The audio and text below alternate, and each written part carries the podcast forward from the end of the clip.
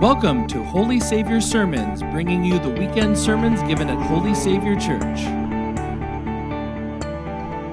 It is, yeah, thirst quencher. Anyone thirsty?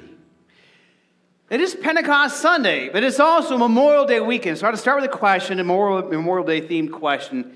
The question is this What is one way that you like to celebrate Memorial Day? Don't all be quiet. I'm sure silence is not part of your celebration. Remembrance. Yeah, I mean, that's part of that day. I mean, the day originally was established that we would remember those who had served and those who had given their life so that we can maintain our freedoms. And so, for a number of folks, part of the tradition, the celebration, is to go to the graveside of loved ones or to, you know, war memorials and just to reflect and to honor those who have served and who have sacrificed. But what else do you like to do on Memorial Day weekend? Swim. swim. Yeah, you know, usually it's kind of warm this time of the year. Going for a swim and going out to the lake. You know, maybe gathering a family. You know, there's thinned out crowds here a little bit because some folks have traveled somewheres for the weekend. A lot of graduations this weekend. You guys have, you like just have nothing planned, do you? I, I, Riding motorcycles, Tim says. I mean, anybody going to cook some food? It's kind of the official kickoff to summer. How many of you plan to maybe grill some burgers or hot dogs? You know, maybe smoke some food? I'm smoking baby back ribs today. Oh, yeah.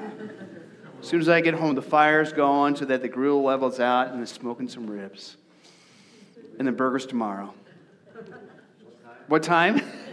That's a good question, Dad. When you smoke food, you just don't know what time it is. You know, it is a time that we celebrate. And whether you're celebrating Memorial Day by remembering those who have served and sacrificed, or you're celebrating kind of the official, unofficial kickoff to summer, it is a celebration.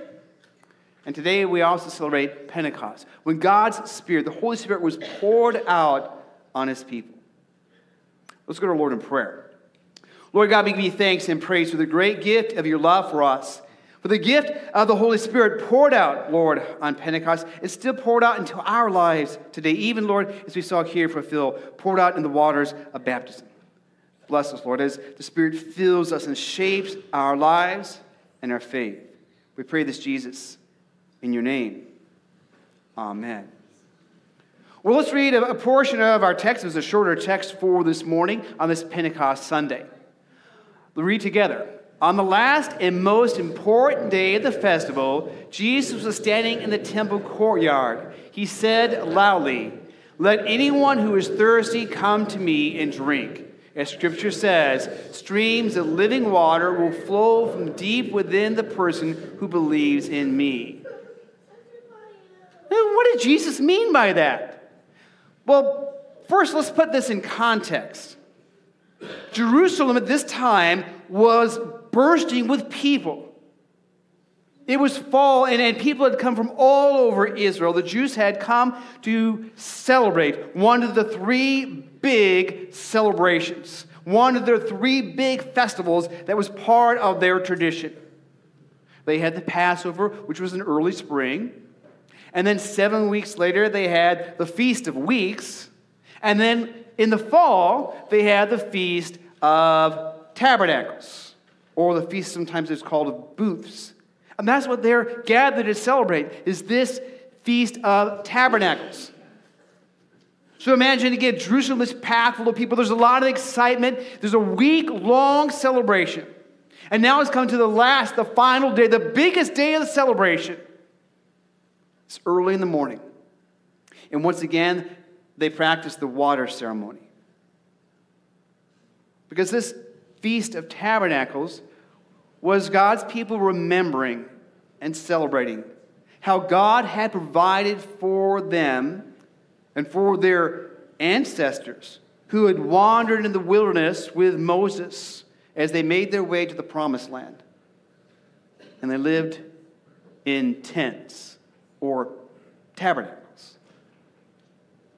the last greatest day of the feast. They're doing the water ceremony again. They go down to the pool of Siloam with a gold pitcher. They scoop out some water. They pour it out in the temple. And the people shout out and they sing these words of Isaiah 12. Let's say these words together.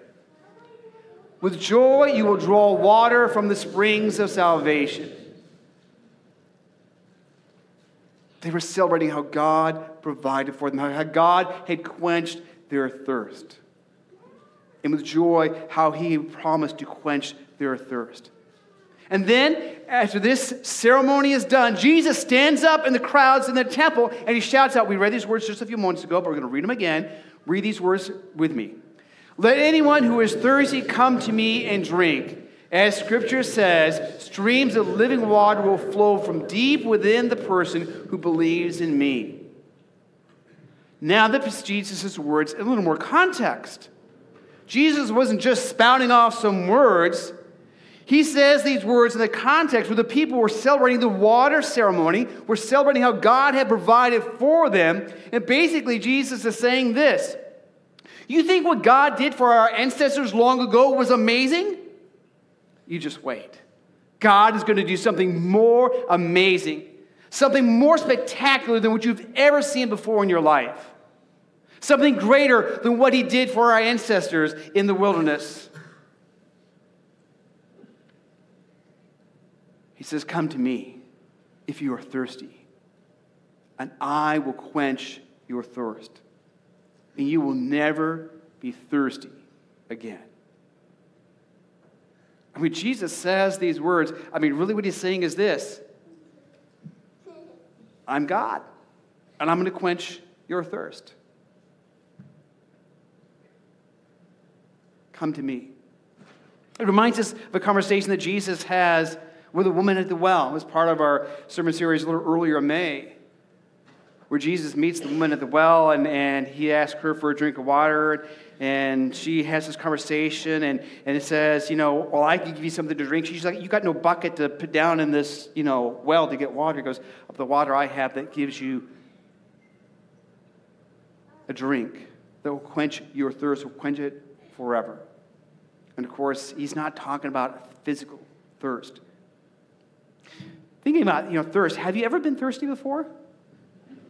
That's why you're shaking your head. Have you ever been really, really thirsty? You know, on those hot days when maybe, you know, you, if you went for a run, I know a lot of you wouldn't go for a run, but you went for a run or a bicycle ride, you know, and your tongue starts getting kind of dry. You know, you're working outside, you get really, really thirsty. You know, it's refreshing when you're really thirsty and you grab that, you know, cold glass of water or Coke, whatever you might grab, and just kind of quenches your thirst. You know, one of the things that I want to do on this Memorial Day weekend is I've been trying to get back into reading um, books for fun.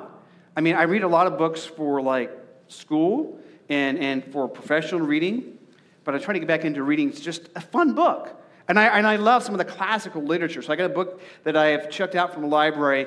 Okay, if I'm, uh, if I'm really honest with you, I've rechecked this book out three times now.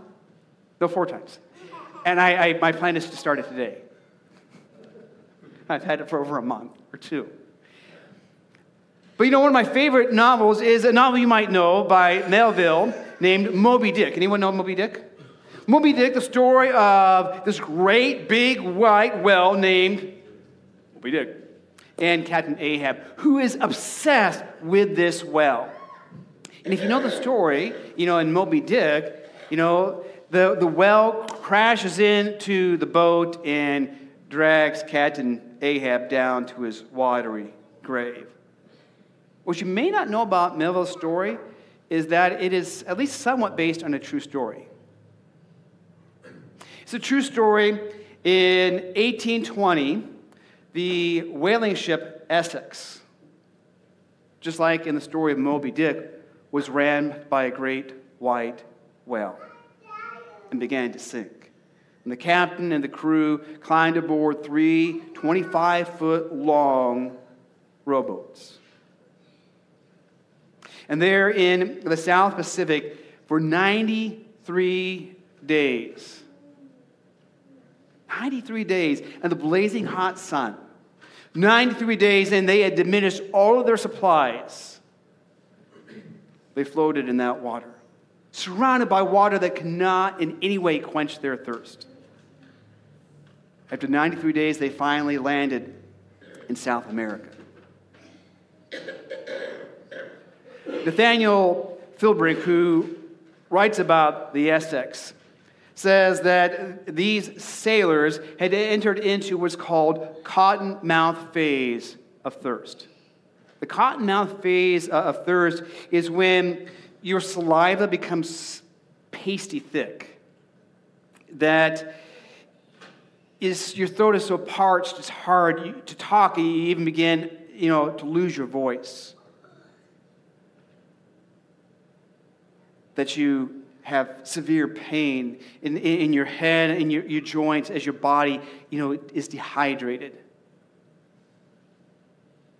And you think about those sailors who, for 93 days in the blistering sun, without water to quench their thirst.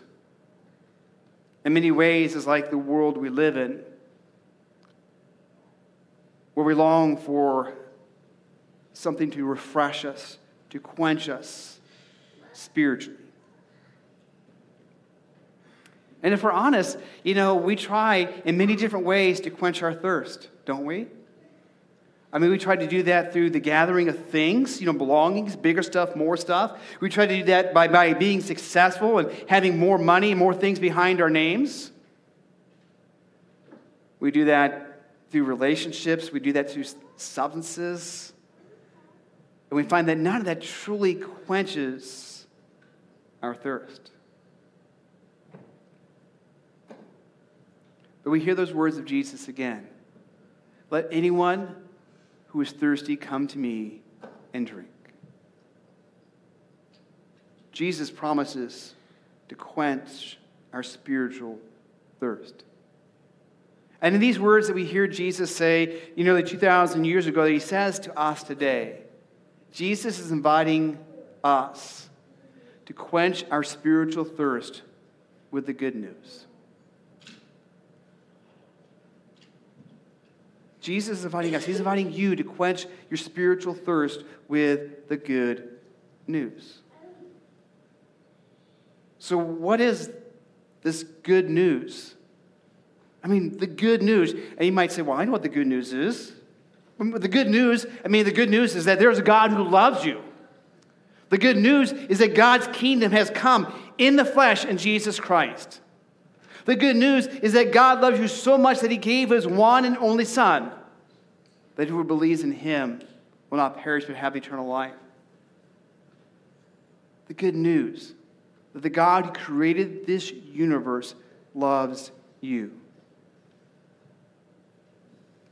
The good news that even though we try to quench that spiritual thirst with the things of this world, that it never satisfies,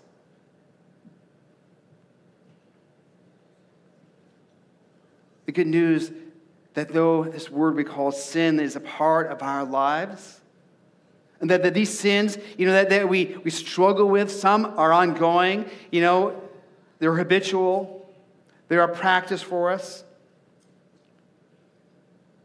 The good news that these sins don't hold on to us when our Savior is holding on to us in His love, that we are forgiven that our sins are not removed by our own efforts. You think of those sailors in the Essex, you know, you know, 93 days in the sun, you know, how many times they might row, but it's not going to get them where they want to go. And we might try to row, might try to do our own thing, but we cannot get rid of our own sins. The good news that, again, this God of the universe loves you so much that he stepped into this world. 40 days ago, we celebrated you know, the Easter, 50 days ago, we celebrated Easter and the resurrection of Jesus Christ.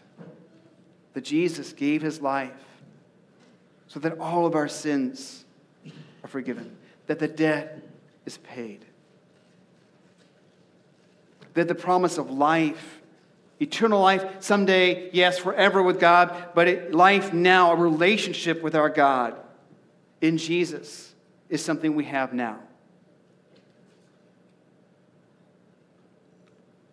This morning, Jesus is inviting you, me, to quench our spiritual thirst with this good news of his love, of his presence, a promise of a relationship that is not built on our own efforts. It's not like we have to meet, you know, God halfway or a quarter of the way. No, God comes all the way to us in Jesus. Jesus comes to you right now in your life, wherever you are at. Whatever is going on in your life, Jesus comes to you. And the life that he lived and the life he gave on the cross and the life he took up again from the tomb guarantees his promise of love and forgiveness, guarantees that our relationship with him is dependent on what he has done for us and the gift that he offers us of grace, mercy, and love. That's the good news. It's the good news for us, for our past, for our present, and for our future.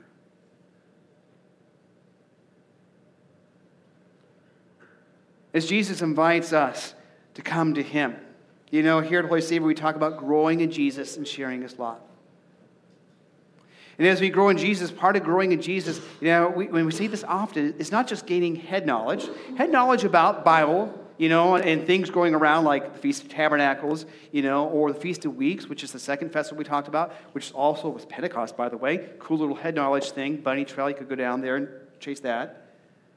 And that head knowledge is good, but, but growing in Jesus is more than just growing in more than just knowledge about the Bible, is growing in that faith. And growing in faith is growing in that relationship we have with Him and is sharing that love, the love that He pours out into our lives. For as He pours His love, as He quenches our thirst, He sends us out with that same life giving water, the good news. So I'm going to give you a challenge as we officially enter the summer season. And the challenge is this How will you rehydrate your faith this summer? Ponder that for a moment. You know, what are the ways we rehydrate our faith? Well, if, if our faith is a relationship with Jesus, then it's working on, it's, it's living in that relationship with Jesus. So, some of the ways we rehydrate our faith is we spend some time with Jesus. It's a great time to, you know, decide you're going to pick up that Bible and, and, and, and read some scripture.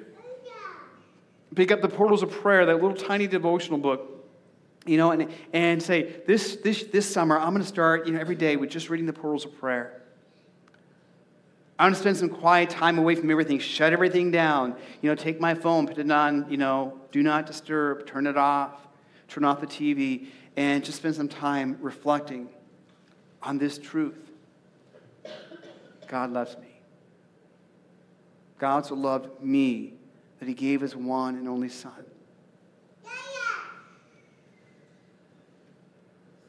that we rehydrate ourselves not only as we fill ourselves with the assurance and the confidence of His love for us, but also as we go out and we interact with those we meet this summer and we share the love that has been shared with us in Jesus.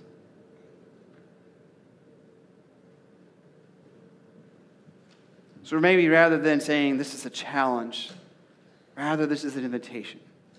And I invite you to join me and what I hope to do this summer is rehydrate my faith, my relationship with Jesus. Because, like you, I get thirsty spiritually. Like you, I chase after things that don't really quench my thirst. And like you, I need Jesus, the thirst quencher. I need his love. I need his presence. So I invite you to join me this summer as we rehydrate our faith. Every time we gather here on Sunday morning, every time we gather together in small groups or on our own around His Word, every time we celebrate His love, every time we share His love. Let's pray. Lord God, we give you thanks and praise for the gift of your amazing love and grace for us. We give you thanks and praise for your Spirit poured out into us. And we pray, Lord, that this summer becomes an opportunity for us to rehydrate our faith. The Lord, even as we take time for some vacation, some travel, some you know, different routines, that part of that summertime is a time to rehydrate ourselves with your love, with your grace, and your mercy. We pray this, Jesus, in your name. Amen.